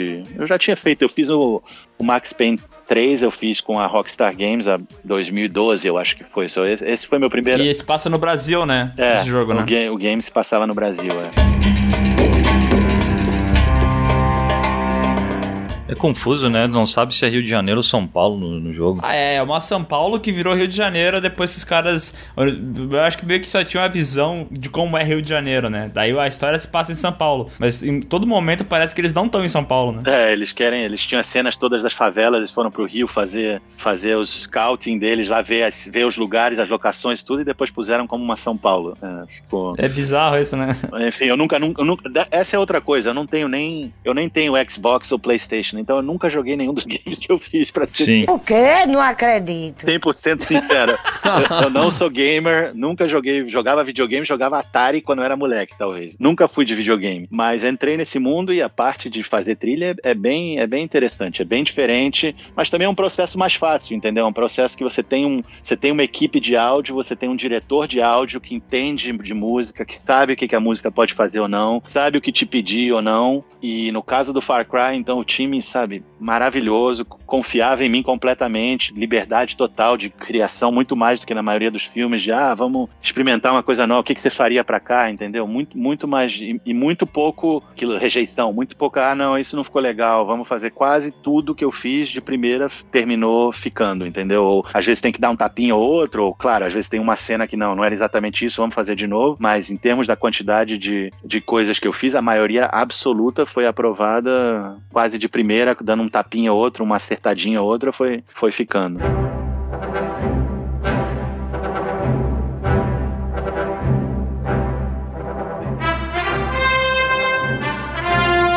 Tá, mas ô Pedro, deixa eu fazer uma outra pergunta aqui que não tem diretamente a ver com. tem a ver com a tua profissão, mas é mais o pessoal. O quanto o fato de tu ser um. tu trabalhar com composição, isso atra- te atrapalha assistindo um filme? Tipo, quanto, sei lá, tu viu um filme ou uma série que tu assistiu aquilo e tu falou: Ah, cara, é legal, mas essa trilha aí, velho, puta, essa trilha fudeu com o arco final, não sei o que. O quanto isso te atrapalha no, no teu dia a dia, assim? O filme é ruim me atrapalha muito. Se o filme é bom, eu entro e, na verdade, consigo desapegar da trilha e apagar completamente. Claro que às vezes tem uma cena ou outra que eu falo, uau, que interessante como decidiram usar isso ou fazer isso, ou, ou ah, não, essa aqui não ficou tão legal. Às vezes eu saio, mas em geral, se o filme é bom e, ou a série é boa e tá bem escrita, eu, eu entro e tenho a capacidade de abstrair quase completamente da, da trilha. Não só isso, porque hoje em dia, bom, eu tenho dois filhos pequenos, duas filhas pequenas, então quase tudo que a gente vê é depois que elas dormiram na televisão baixinha à noite, né? Então eu, perco, eu tô perdendo, eu tô perdendo um grande, grande parte do impacto da trilha, do vergonhosamente eu sendo profissional dessa área, tô perdendo grande parte do impacto do que, do, do, do que o meu trabalho deveria gerar, né? Ah, em, co- em compensação, trilhas do tipo Baby Shark, tu, É. tu, turu, essas aí tu pega todas, né? Essas aí eu ouço alto e fica na minha cabeça depois. né? Que merda. Mas ele começa a atrapalhar, o- atrapalhar o Pedro na composição, porque ele fala: Não, pessoal, isso aqui vai ficar muito alto. Tem que pensar no pessoal que tem filho pequeno que vai dormir, então vamos dar uma baixada nisso aqui. Ou ele só bota as músicas altas porque ele sabe que ele- alguém vai ter que baixar o volume, entendeu? Ele quer que alguém pelo menos escute alguma coisa da música dele. Ele tá botando tudo mais alto. E, e essa piada que o Sescon fez aí é interessante porque isso, na minha, na minha impressão, aconteceu no filme Tenet. Eu não sei se você chegou a ver o filme do Christopher Nolan que lançou. Não, não, mas eu sei qual é. É, Eu não vi, mas eu sei qual é. Eu sei qual é e sei a discussão. É, então, é é do Ludwig Göransson, né? Antes sempre era o Hans Zimmer, ele pegou e trocou de compositor, né? Só que pra mim, não sei o que, que tu acha, né? Mas pra mim a trilha eu gostei pra caramba. Adoro o tema principal, aquela música Posteriority que toca é, perto do final do filme, acho sensacional. Só que a trilha, na minha impressão, ela tá muito mais alta do que ela deveria estar no filme, entendeu? É. Então a minha dúvida é: isso é papel do diretor definir o volume ou do compositor? Olha, principalmente no caso do, do Christopher Nolan, que é um cara, obviamente, é um, provavelmente o maior diretor, um dos maiores diretores de Hollywood, que tem total. Essa indústria funciona muito baseada no seu poder do, do diretor, né? No, no leverage, como a gente fala aqui, que o diretor tem, a capacidade que ele tem de, de tomar as decisões e que ninguém vai dar opinião. Porque se é um Christopher Nolan que já fez bilhões e bilhões de dólares para um estúdio, é difícil para um executivo falar: não, não, não faz assim, faz de outro jeito, entendeu? Às vezes fala, com um jeitinho, tenta, tenta manipular, mas a decisão final vai ser sempre do Christopher Nolan. Se é um diretor primeiriço que tá fazendo o primeiro filme dele ou uma coisa, e tá fazendo com um estúdio chato, que às vezes tá tendo problemas e achando que o filme não é exatamente, não vai ser o filme que eles queriam e tá, aí pode ser muito chato e pode ter muita opinião e muita discórdia, entendeu? Então depende muito do, do caso, cada filme é um filme, cada diretor é um diretor. Agora, em geral, decisões assim criativas, como eu sei que fizeram no Tenet, de que na hora que começa a música apaga, baixa todos os sound effects, baixa todo o diálogo e você fica só com a música, eu sei que era uma decisão criativa do, do Christopher Nolan, entendeu? Eu sei que era uma decisão do que ele via para esse filme em específico. Pouquíssimas vezes, pouquíssimo, porque se, se torna um filme menos comercial também, né? Pouquíssimas vezes um estúdio vai lutar para bota a música lá em cima e baixa todo o resto, baixa as explosões, baixa, como meu irmão diz, peitinho explosão, é o que, o que as pessoas querem ver, né? o Michael Bay entende bem essa, esse dogma do peitinho explosão, né? Mamilos são muito polêmicos. Mamilos. Agora, que o estúdio tá sempre dando opinião e tá sempre dando, sabe, como você falou, Robocop, filme enorme, a, a quantidade de, sabe, momentos que a gente não sabe, ah, vai ficar, não vai ficar, vai fazer, vão me demitir no dia seguinte, não vão me demitir, vai passar, vai. Você nunca sabe. Quando os caras estão botando 120 milhões de dólares num filme, eles investiram aquela grana e, e o filme é deles, entendeu? Então, basicamente, você deveria escutar o que eles têm a dizer, entendeu? Agora, o, Zé é um diretor pulso forte que está acostumado a fazer filme da maneira dele no Brasil, né? Então, e é um cara que não baixa a cabeça. Então, ele lutou para fazer o filme dele e eu vou te dizer que na maioria absoluta dos casos ele conseguiu, a gente conseguiu fazer o filme que a gente queria fazer, até porque não estávamos tendo muitos problemas até com, com, com o estúdio, o estúdio achava que tinha que ser de um jeito, a gente achava que tinha que ser de outro, o Zé falou, termina a trilha, vamos testar o filme com a tua trilha porque a gente queria, a gente queria ter um corte do, do diretor, depois de, sei lá, 12 semanas, com a trilha toda minha no filme, como ia ser. Em geral, eles fazem um corte inicial com uma trilha de referência, né? Eles usam, sei lá, a trilha do Batman para no Robocop, e aí eles testam o filme com aquela trilha e com aquele corte e veem o que, que o público fala, entendeu? Passa no cinema, todo mundo vai lá com, com, com o papelzinho, dá a nota dele, diz o que, que gostou, o que, que não gostou, e aí o estúdio vê, ok, a nota foi péssima, a gente tem que mudar tudo. E aí o Zé falava, vamos testar o filme, mas vamos testar com o meu corte e a sua música, entendeu? Vamos, vamos tentar fazer, deixar o filme praticamente terminado. Aí eu recebi a ligação da MGM, a MGM falava, ó, a gente não ouviu nada, a gente não aprovou nada da sua trilha. Ih, rapaz. bah, que droga, era o cliente ligando de um lado, né? Tu não era o contato, mas o cliente já tava cortando o caminho, indo direto falar contigo. É, mas é, ele, ele é o que tá pagando o meu salário também, né? Mas ao mesmo tempo a minha, a, minha, a minha lealdade é com o Zé, né? Quantos filmes a gente fez junto, quantas coisas a gente fez junto. Aí eu, eles falavam, ó, a gente não aprovou nada, vai testar o filme com a sua música. Se o público não gosta da sua música, existe um sério risco de, sabe, de, da gente ter que te substituir. Então, Ô, louco. Ih, rapaz. Fudeu de vez! Eu acho que vocês deveriam conversar e parar e fazer o filme com, a, com, uma, com uma trilha teste, depois a gente se envolve e todo mundo dá opinião na música e todo mundo diz o que, que gostaria e aí a gente faz a trilha de, ver, de veras na final, entendeu? E aí eu falava com o Zé, o Zé falava, porra nenhuma, vamos fazer o nosso filme. que manda nessa porra aqui? Sou eu, ele falou, né? exato, exato, vamos, vamos fazer. Porque ele tinha, ele tinha 12 semanas ou 14 semanas para fazer o filme do jeito dele, ninguém pode dar opinião. Não terrorismo, mas isso que a MGM tava fazendo, ela tinha o direito de fazer porque ela tava pagando as contas, mas ao mesmo tempo ela tava sendo bacana comigo também, entendeu? Dizendo, ó, a gente sabe que você não fez um filme desse tamanho aqui, com essa quantidade de grana e saber que, sabe, a coisa é séria. Se a gente não gosta depois, ou, ou se alguém falar mal da sua trilha no teste, talvez a gente tenha que substituir você, entendeu? Talvez o presidente da MGM vai dizer, não, chama o Hans Zimmer. É, é terrorismo, isso aí é terrorismo.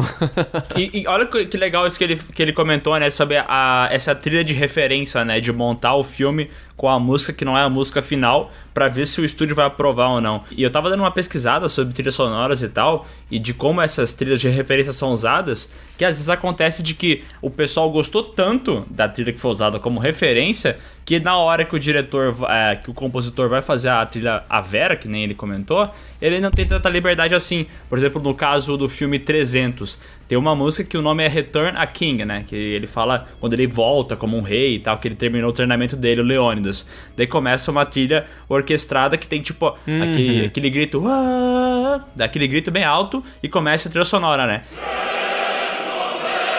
que é exatamente igual à música tema do filme Titus, aquele do Anthony Hopkins, é, sabe? É. Cara, é a mesma música, exatamente a mesma. Eles foram processados, tiveram que pagar uma grana grande. Oxi. Não só isso, botar o nome do compositor em todos as, os CDs. Então, em todos os CDs fala lá, baseado na, na trilha do, do. Eu esqueci o nome do compositor agora daquele filme, que é muito bom, por sinal. Ganhou um Oscar pelo, pelo Frida. É. Eu esqueci o nome do compositor, mas ele é casado com a Julie Trainer, como uma diretora importante também. Ele fez muita. fez, fez bastante. É Elliot Goldenthal, né? É, Elliot Goldenthal, é. Ele ganhou o Oscar pelo Frida.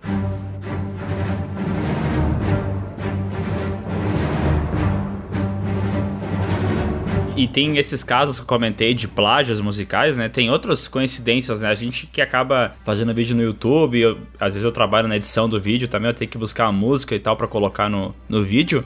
É, eu acabo notando várias coisas muito parecidas que eu já ouvi em algum lugar antes, né? Quando eu tava editando um vídeo uma vez do filme Sinais, tem uma música que é muito parecida com a música que toca no filme do Predador. Cara, é muito parecido. Predador velho ou Predador novo? O Predador velho, o filme de 87 mesmo. Ah, o, velho, o original. É, tem uma música ali, até mandei pro Léo, isso lembra, né, Léo? Lembro, lembro. Que é uma música igualzinha, assim, a mesma progressão e tudo mais.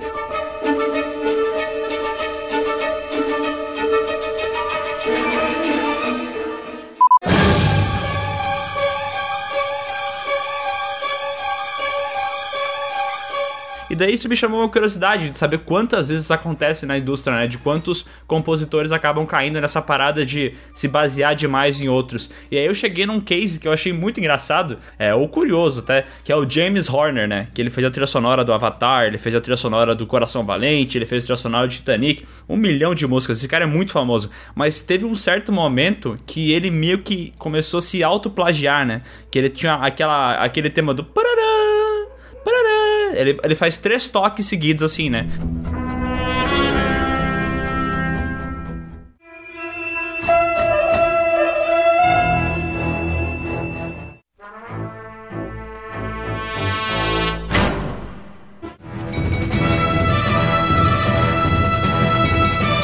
Ele pega, ele já aplicou isso em Avatar, ele já aplicou isso é, no Coração Valente, ele já aplicou isso no próprio Titanic, em vários outros filmes que ele fez, no, no Alien, no Star Trek. Então, é, meio que como ele já fez isso uma vez e funcionou muito bem, ele começou a aplicar esse mesmo estilo que ele já tinha, é, visto que deu certo, em vários filmes dele, né? Como se fosse quase a assinatura dele como compositor, né? É, é se você, pelo menos, se você está se plagiando, é por isso que às vezes, muitas vezes hoje em dia, nos, nas coisas que eu faço, se tem o espírito de coisas que eu já fiz antes, eu mando muitas das coisas que eu tenho para os editores começarem a botar, pelo menos botam a minha música no fundo ali, né? E eu não tô copiando outra pessoa, eu tô meio que me reinventando e usando um pouco a minha assinatura, né? É menos grave, eu acho, nesse caso, mas muitas vezes é. A culpa, muito poucas vezes, é do, é do, é do compositor, eu diria, porque em geral o compositor, pelo menos a, a maioria das pessoas, a gente entrou nisso para fazer, sabe, coisas diferentes. A minha, o que eu gosto de fazer trilha é que cada filme é um filme, cada um é uma. Um, é, são músicos diferentes, é instrumentação diferente, é tons diferentes, sabe? Seja é, um, um, como eu falei, mais pegada de rock, outro mais orquestral, outro mais hip hop, o outro. Isso é o que me mantém interessado, entendeu? É poder fazer projetos diferentes, histórias diferentes, com, com músicas completamente diferentes. Então, quando você começa a ter que se copiar muito ou a copiar muito o que os outros estão fazendo, é, é bem frustrante. Pode ser bem frustrante, né? Mas o ideal é você que você consegue aos poucos e não só entender o que, que eles gostam daquelas faixas que eles têm de referência, é o tempo, é a instrumentação, o que, que exatamente que tá que eles estão gostando daquilo e você pega alguns elementos daquela faixa, mas tenta criar alguma coisa nova e botar a sua assinatura em cima daquilo, entendeu? Ao invés de só copiar. Mas às vezes é muito difícil. Às vezes você não consegue aprovar nada até que você faz ah, tá bom, então eu vou tentar fazer uma coisa bem parecida. E aí pode cair em problemas, entendeu? Eu não, eu não sei exatamente o caso do 300 como foi, mas imagino que tenha sido por aí. Pressão do estúdio para fazer uma coisa parecida, ou do diretor para fazer uma coisa parecida, e eles passaram um pouco do, do limite, entendeu? E o outro compositor decidiu, decidiu ir atrás. Porque muitas vezes ninguém vai atrás, muitas vezes você vê. Até o John Williams, se você ouve Host, Gustav Host, se você ouve os Planets do Host, tem temas do Star Wars que você ouve os Planets do Host, você fala, pelo amor de Deus. É iguais.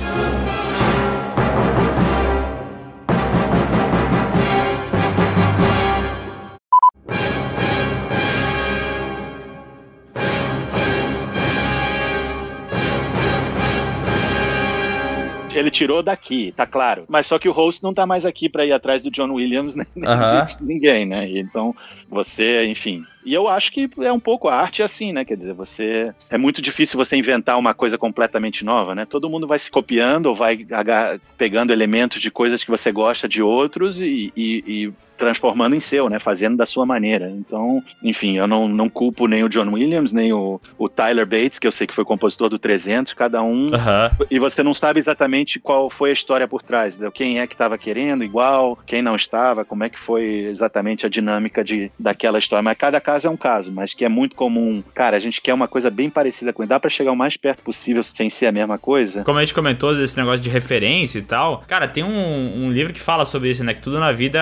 Tem até um vídeo também no YouTube, pra quem quiser ter interesse. Tudo no cinema ou tudo na vida é um remix, né? Então, tipo, depois que tu começa a ouvir muita trilha sonora, o cara vai ouvir. Eu tô numa pira de ouvir Vivaldi agora, então pego, começo a ver as músicas antigas, daí eu vejo uma progressãozinha que parece muito a música é, do Vertigo lá, do Bernard Herrmann, sabe? Aquela música que. Tem uma coisa muito parecida no Vivaldi, daí tem umas paradas do. do que nem tu falou do Planets lá, né? Putz, tu vai pegar o John Williams, tem um vídeo no YouTube que é só de vários temas dele e de músicas clássicas parecidas. Cara, é, não, não adianta, não tem como tirar a genialidade de John Williams falando que ele se baseou em outras coisas ou que ele também, sei lá, talvez copiou na, na, na opinião da pessoa.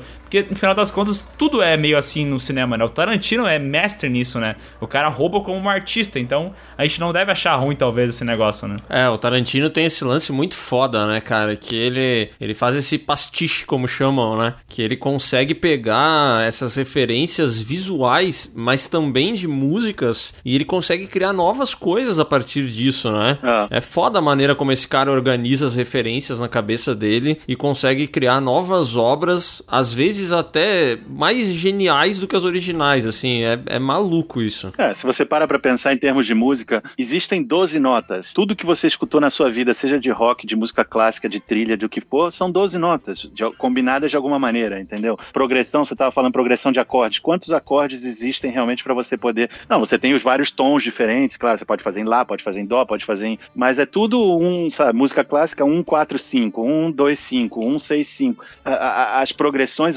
os clichês da música são sempre iguais, entendeu? É muito parecido. Então, o, o que cabe é como você, com essas 12 notas, consegue fazer alguma coisa diferente e, e botar a sua impressão digital ali, não. Esse, esse, é um, esse é a minha praia, esse é o que eu faço. E ao longo da carreira, quanto mais você faz, é, hopefully, né? espe- esperamos que você passa, que você tenha, crie a sua própria voz e tenha, e tenha, espero que eu tenha feito e acho que, sabe, tenho, gosto ou não gosto, eu tenho a minha assinatura ali, a minha maneira de, de fazer as coisas. Em geral, Uhum. com experiência e com mais tempo de trabalho, você começa a ser chamado por aquilo, né? Pelo, ou, ou porque querem alguma coisa naquele estilo, ou porque querem a sua criatividade para inventar alguma coisa nova. Cara, eu acho que nada mais justo terminar esse, esse podcast com uma composição linda do Pedro, né? A música El Fuego, do Alok, né? O remix da abertura de Narcos, aquela. Exatamente. Soy el fuego que Só para esclarecer, a abertura do Narcos é do Rodrigo Amarante. Ah, do Los Hermanos, né? É o Rodrigo que é do Los Hermanos. É, Mas tu participou alguma coisa nessa música ou não? A gente ia fazer juntos, o objetivo era fazer uma abertura juntos. Começamos a conversar a respeito, mas ele foi numa turnê e aí mandou essa faixa, todo mundo adorou, eu gostei também, falei, vamos, é, é isso, acho que não dá pra, não dá pra melhorar Tu muito. vê, né? Todo mundo adorou, mas o Pedro gostou só, né? É que ele, é, ele vai ser muito crítico, né? Não, eu- aquela música é muito boa. Eu também acho, pô. É boa, é boa. Mas aí o pessoal sempre me escreve falando, ah, a trilha do Pedro. Não, a trilha, todo, tudo que você escuta de, ma- de Narcos, fora as músicas licenciadas, são minhas. Eu tenho, sei lá, 25 minutos a 30 minutos de música por episódio. Mas a abertura não é minha, a abertura é do Rodrigo. Cara, mas acho que fechou. Tem mais alguma coisa pra falar, não? Não, acho que fechou bem. Acho que deu pra gente conversar sobre vários assuntos aí. Deu pra dar um giro legal em tudo. Mas eu curti, achei da hora. Curtiu, Pedro? Curti, foi bem legal, bem legal e eu sempre gosto dessa oportunidade. Como você falou, não, mu- muita gente não sabe exatamente o que, que eu faço, como, eu, como é, como então sempre podendo educar e, e ajudar o leigo a entender um pouco mais o meu trabalho é, é bacana.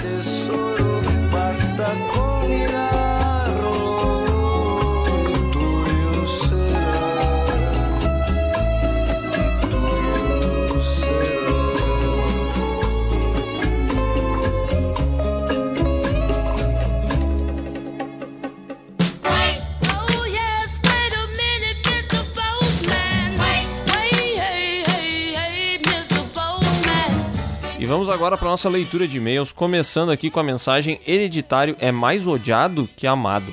Olá pessoas, eu sou o Ricardo, tenho 33 anos e moro em Brasília. Tenho que escrever alguma vez, né? Porque acompanho o canal e o podcast desde sempre e não acredito que só eu que não gosto de Hereditário e de Midsommar, filme que vocês e a crítica adoram. Só, um- só um pouquinho, Léo, porque eu já sei o que, que ele vai falar no futuro desse meu, porque eu já li, né? Então eu já sei o que ele vai falar. Mas presta atenção, ele não gosta de hereditário, né? Tá. Ele não gosta de Midsommar, né? Sim. Vai indo, daqui a pouco tu vai ver um negócio que vai te doer. Mas vai. Eu não fui esperando ver uma versão de Invocação do Mal, como vocês falam, mas sinceramente não vi o que poderia abalar tanto alguém.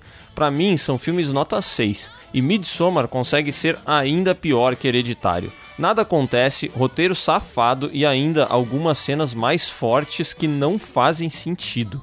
Você viaja em grupo, uma pessoa some e ninguém faz nada? Como assim? Não é um furo no roteiro, isso é um rombo. Caraca!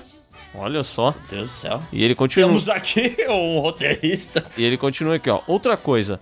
Clube da Luta, que ganhou o melhor plot twist, eu fui rever o filme e. Hum, que filme bem qualquer coisa.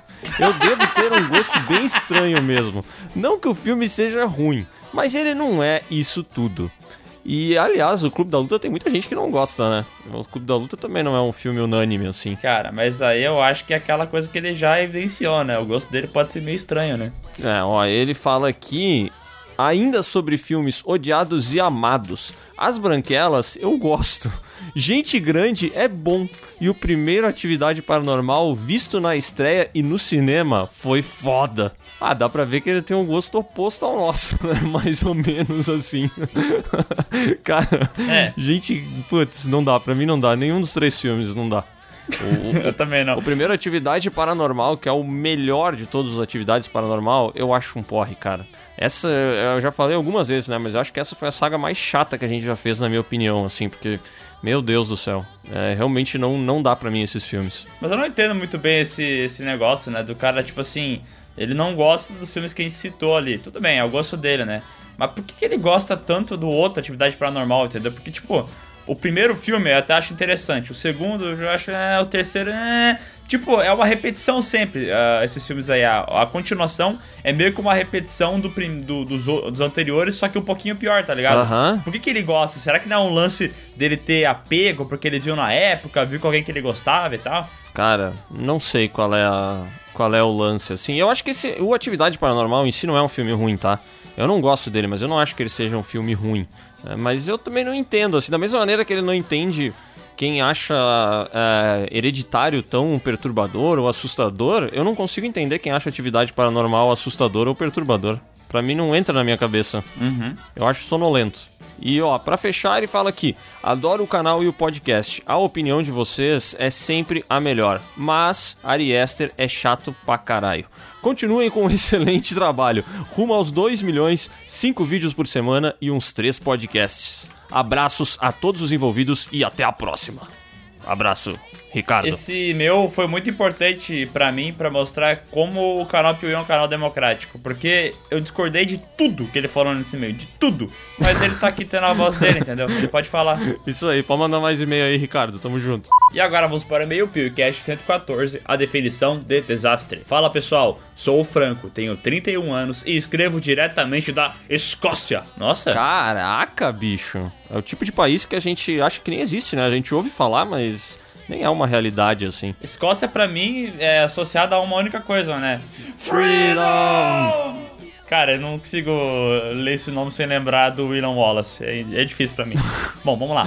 Apesar da ambiguidade no assunto do e-mail, o episódio 114 está longe de ser um desastre. A conversa em sexteto foi sensacional. Sem falar na contribuição pontual do Audionias, quebrando a quarta parede de forma cirúrgica. Se é que o podcast tem parede, né? Acho que podcast tem parede, né? É, a gente não, não deixa muita gente entrar. Porque a gente fecha com paredes e tem convidados que a gente não vai deixar entrar nunca, né, Léo? Isso aí, a gente é assim. Brincadeira, cara. A gente é aberto pra todo mundo. Para de mentir, velho. Venho aqui para reforçar a solicitação feita por um ouvinte ao final do episódio.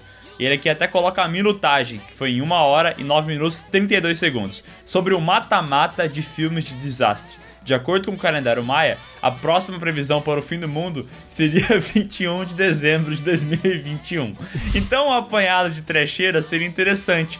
Já fica a sugestão para chamar o Oswaldo novamente. Sou professor e gostaria muito de utilizar o mata-mata como material didático. eu não indico muito não, hein? Ó, mas interessante, hein? Gostei, gostei da ideia. E engraçado, né, que o- os Maia, eles estão sempre acabando com o mundo, mas o mundo nunca acaba, né? Mas toda hora vai acabar o mundo, né? Ah, pra mim o calendário maia, toda semana, o fim da semana é sempre um novo fim do mundo, né? Exatamente. Miguel, sua perspectiva sobre o que seria um desastre está correta. Desastre é um evento repentino e calamitoso que excede a capacidade da sociedade de lidar com seus próprios recursos. Embora muitas vezes causados pela natureza, desastres podem ter origens humanas. Federação Internacional da Cruz Vermelha. Olha só, Léo. Caraca, ó, tava certo, hein? É, tu vê, né, mano? Eu caguei uma regra aqui e acertei. Não é sempre que acontece. É, eu caguei e errei. Droga, dei azar dessa vez. Por favor, sem PS, escrevi esse e-mail para que vocês mandem um abraço para minha querida irmã Mariana. 10 mil quilômetros longe de mim. Muito obrigado, guris. Abraço a Franco. A de Ademir Franco. Ele que é o Ademir do nosso e-mail, tá ligado? Aham, e eu quero destacar duas coisas, tá? Primeiro, mandar um abraço aí pra irmã dele, a Mariana, que tá, porra, Abraço! longe demais. E segundo, que a assinatura do e-mail desse homem, rapaz, tem, pra vocês terem noção, tem dois PHDs aqui, tá? Tem um DDS, um FO, Forensic Dentistry, Center of Forensic and Legal Medicine and Dentistry, Scotland, UK. Cara, meu Deus do céu, esse cara aqui, ele. é- olha, ele é muito pica, Miguel. Vou te dizer uma coisa, tá? Esse cara aqui. Esse cara é picaralho, né, velho? Ah, não, ó, me, pa- Não, mas, ó. me passou credibilidade, tá? Eu vou botar uma coisa assim no meu, na minha assinatura de e-mail também aqui do Piuí, tá? Que daí os clientes vão receber, vai estar ali, Leonardo, porra, PHD em sei lá o quê. O que, que eu falei aquela vez? Cagação de regra. É, cagação de regra, regência e canto. Pô! É que assim, olha como é que tá a minha bio do Instagram, porque é o que eu colocaria no e-mail, né? CEO do canal Piuí, designer gráfico e ex-BBB. Muito bom, muito bom. Pa- Passa bastante. É o que eu sou. Passa muita credibilidade. Ó, mas eu tenho uma ideia, tá? Já que ele falou que ele é professor, ele tem esse monte de PHD aí, é o poderoso da, da parada toda. Eu pensei em fazer um podcast, é uma ideia que eu tive, sobre ciência dos filmes, entendeu? Por exemplo, a gente tava assistindo esse tempo Psicose, é, eu acho que é o 4, né? Que ele envenena a mãe dele. E daí o Heraldo, que é fã do Piuí também, já comentou com a gente algumas vezes, já mandou e-mail e tal.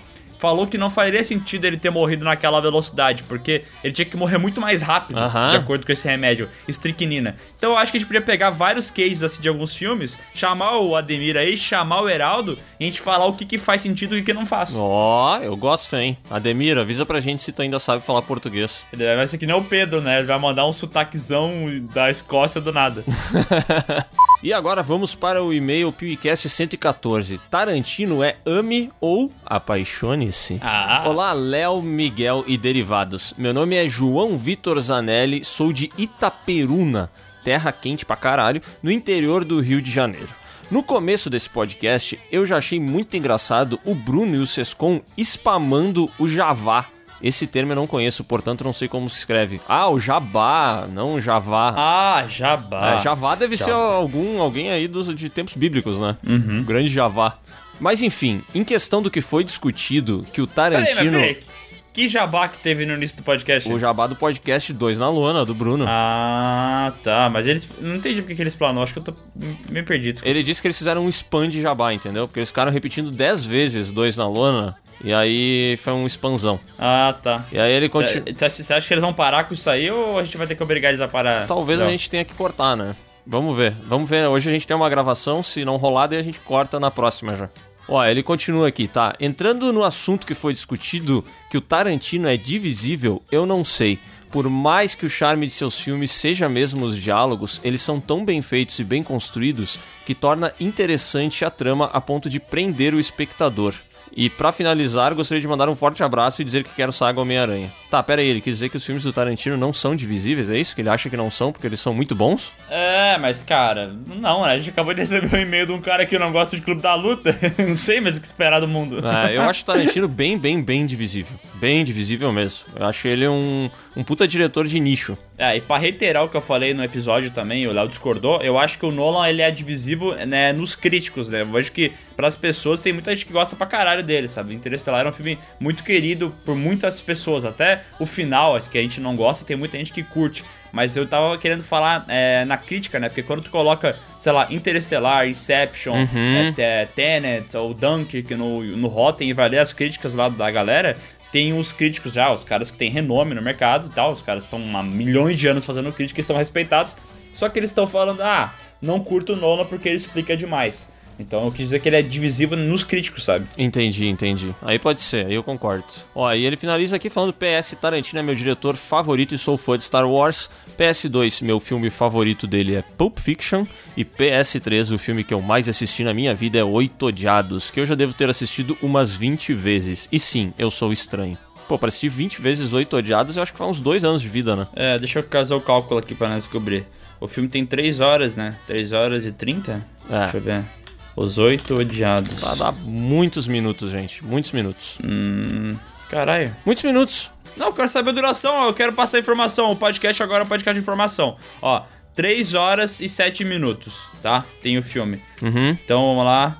Pera aí. 3. Isso aí dá quanto? 180, 187 vezes 20 vezes. Ele já gastou 3.740 minutos nesse filme. Se for ver em horas, 62 horas. Caraca, isso que é informação, hein, cara?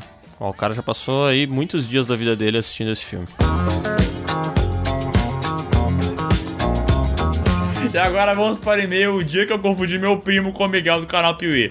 Opa, meu nome é Victor Rafael, tenho 19 anos e sou da cidade de Arapongas, Paraná. Hoje, depois de muito tempo, criei coragem de escrever um e-mail para vocês, para contar a história de como conheci o canal e como eu acreditei fielmente, mesmo que por alguns instantes, que meu primo era integrante do canal Piuí. Ô, Bem, o que aconteceu é que um dia qualquer, como qualquer outro, o YouTube me recomendou o canal. Mas, no momento que abri o vídeo, tive uma grande surpresa. Afinal, o Miguel é muito parecido com meu primo, Leonardo.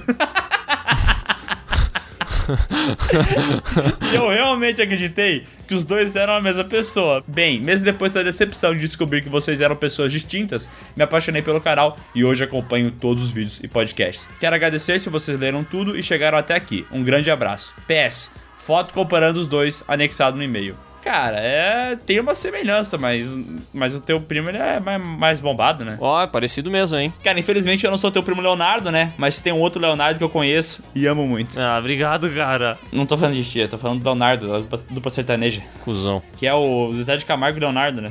Isso. Baita dupla, né? Uma das minhas favoritas.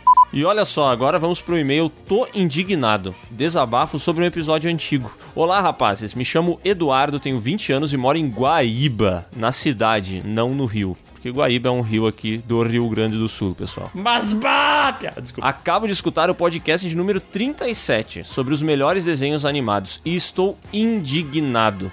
Sei que o Ah, podcast. Antes que, antes que ele fale, antes que Ah. ele fale alguma coisa, qualquer podcast que aconteceu antes do 80, eu não lembro de mais nada, tá? Então não aconteceu pra Eu mim. também não lembro de nenhum podcast antigo, tá? Mas vamos. Um dia a gente vai refazer esses podcasts mudando um pouco, entendeu? Boa. Sei lá, a gente vai, vai retomar os assuntos. Sei que o podcast é bem antigo e que meu e-mail com certeza não será lido, tem razão. Porém, preciso deixar registrado que estou puto pelo fato de vocês terem ignorado a existência do melhor desenho já feito, South Park.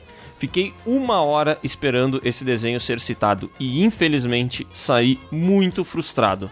Só a oitava e décima primeira temporada de South Park dão um laço em todas as temporadas de Simpsons e de Rick and Morty juntas.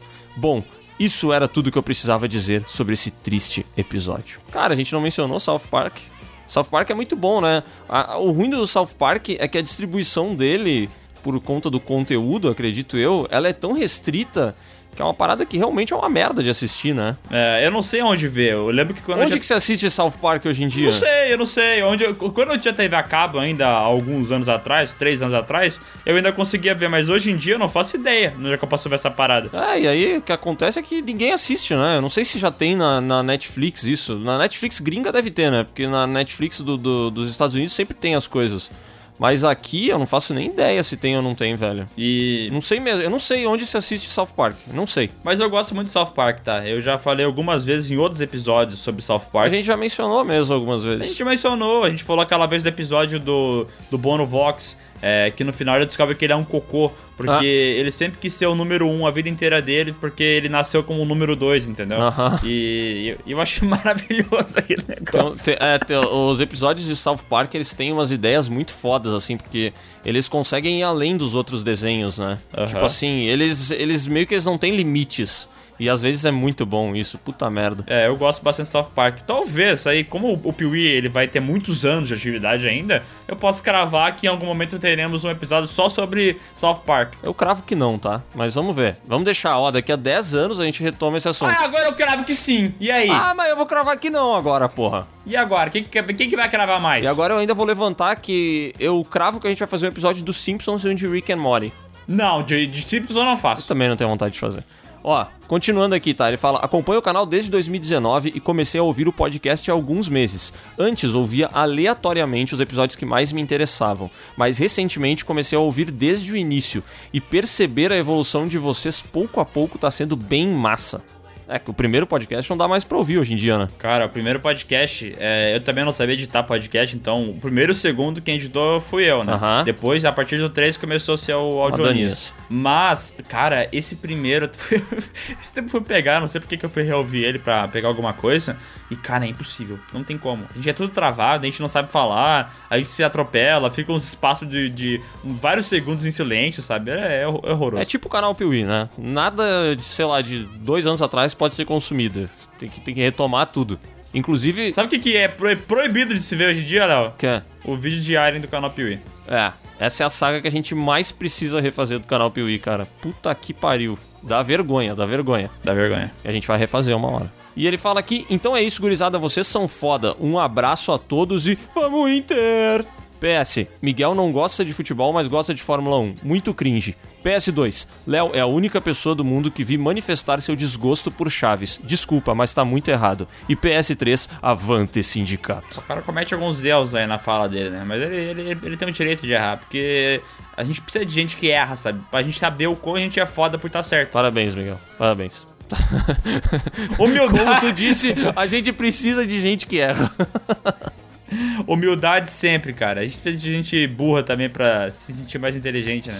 Que- E agora vamos para o e-mail Elogios Aleatórios e um desabafo. Olá, Léo e Miguel. Me chamo Sara, tenho 28 anos e sou moradora da cidade do Pequi e do sertanejo, ou seja, Goiânia.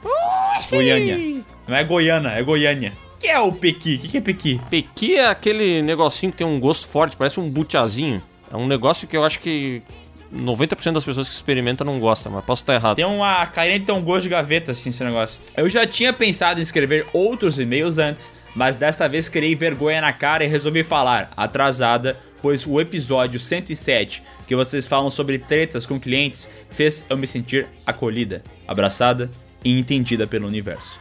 Como também sou publicitária e tenho que diariamente lidar com essas imbiras, termo usado para coisa chata, Aí dentro. esse episódio. Aí dentro! Esse episódio me fez rir um pouco da minha própria desgraça por ter escolhido essa profissão. Gostei bastante e queria pedir que façam mais episódios assim, sobre como a rotina em agência e como cliente é tudo uma merda mesmo e pronto!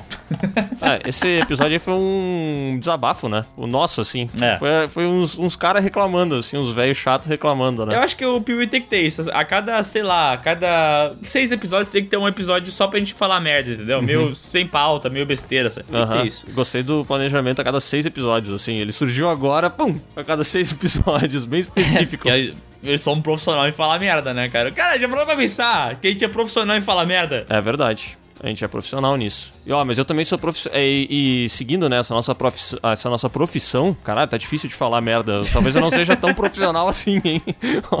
eu, Não, tu tá falando bastante, vai. eu, eu quero recomendar às pessoas que não façam alguma, alguns cursos, tá? Na verdade, que elas olhem bem o curso que elas estão escolhendo antes de fazer, sabe?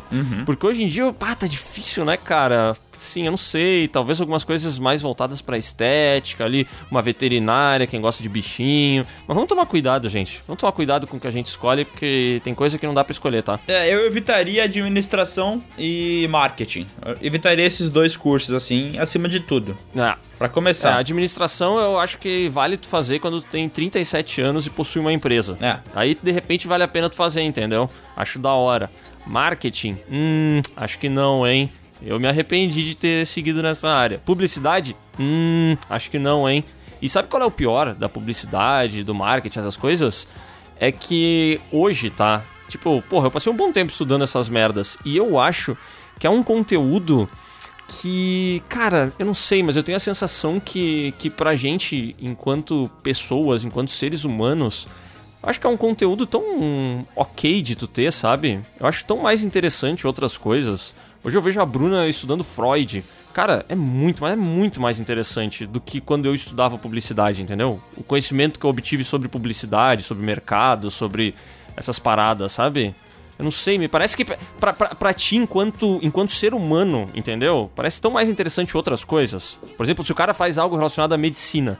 Porra, tem um conhecimento da hora, história. Foda pra caralho. Marketing. Ah, vai estudar o quê? É, mas a Bruna, a Bruna ela quer comprar um carro bom. A Bruna ela quer comprar roupa de marca, né? E aí que entra os filha da puta do marketing, publicidade, pra fazer a Bruna que gasta o dinheiro dela e ganha, mas assim, ganha o dinheiro dela com uma área que a gente acha da hora, ela tem que gastar esse dinheiro de alguma forma, entendeu? Sim, sim. Não, eu entendo a lógica. Eu entendo.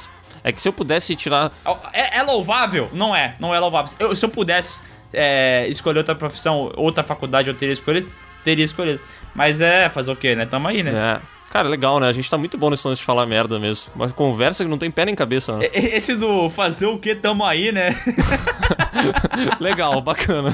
Tamo no caminho, gente. Bom, enfim, eu amo o canal de vocês e principalmente o podcast, que me acompanha em realmente tudo que eu faço. E com isso, entendam tudo mesmo.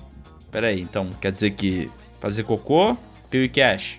É. Tomar banho, pio e cash. Trabalhar, pio cash. Sexo, e cash. É, ela, ela menciona ali na sequência, porque esse meu eu abri, tá? E ela fala que o namorado dela também é muito fã do Piuí. É. E aí eu realmente, já que eles fazem tudo mesmo ouvindo PewCast, eu imaginei isso, né? Mas enfim. Ele, ela fala aqui que, né, meu namorado também é muito fã. E foi ele que apresentou vocês pra mim. Uh, show de bola, um abraço pra ele que não recebeu o nome aqui, né? Infelizmente foi esquecido no churrasco. Mas a gente manda um abraço É, conhecido como o namorado. para o namorado da Sara Oliveira. É isso aí. Sucesso eternamente, pois vocês merecem muito. PS, não tem um PS pra fazer. Aí sacaneou nesse PS, né? Aí sacaneou, né? Daí não bota, se não tem PS, não bota. Não, pô, daí não bota, né, Sara? Ó, mas se você tem PS e tem outras coisas pra mandar, envia logo o seu e-mail para piuicast@canalpiuí. Na verdade é podcast arroba canalpiuí.com.br, tá? É burro, né? coloca, coloca Profissional em falar merda, já falei, tá aí, ó. podcast arroba canalpiuí, tá, gente? .com.br. Coloca ali no assunto alguma coisa que faça sentido, de preferência, né? Fazendo aí referência aos episódios e tal. Não coloca palavrão, não coloca essas merda no assunto que a gente não vai ler, tá? E bota também no e-mail seu nome, sua idade e a cidade de onde você tá falando. E é isso aí, gente. Vamos ser felizes, vamos mandar e-mail pro Piuí. A vida tá aí pra ser vivida, né, cara? Aquilo que eu sempre falo. É, é aquela história, né, cara? Água mole em pedra dura, tanto bate até que fura. É aquela história, nosso PlayStation chegou. Ih, rapaz, filho de peixe, peixinho é, caralho. Tô muito animado. Caralho, cara, mais vale dois PlayStation no colo do que nenhum, né? Caraca, que alegria, gente. Agora, tchau pra vocês que a gente vai ir jogar PlayStation, tá? Falou, valeu. Beijo.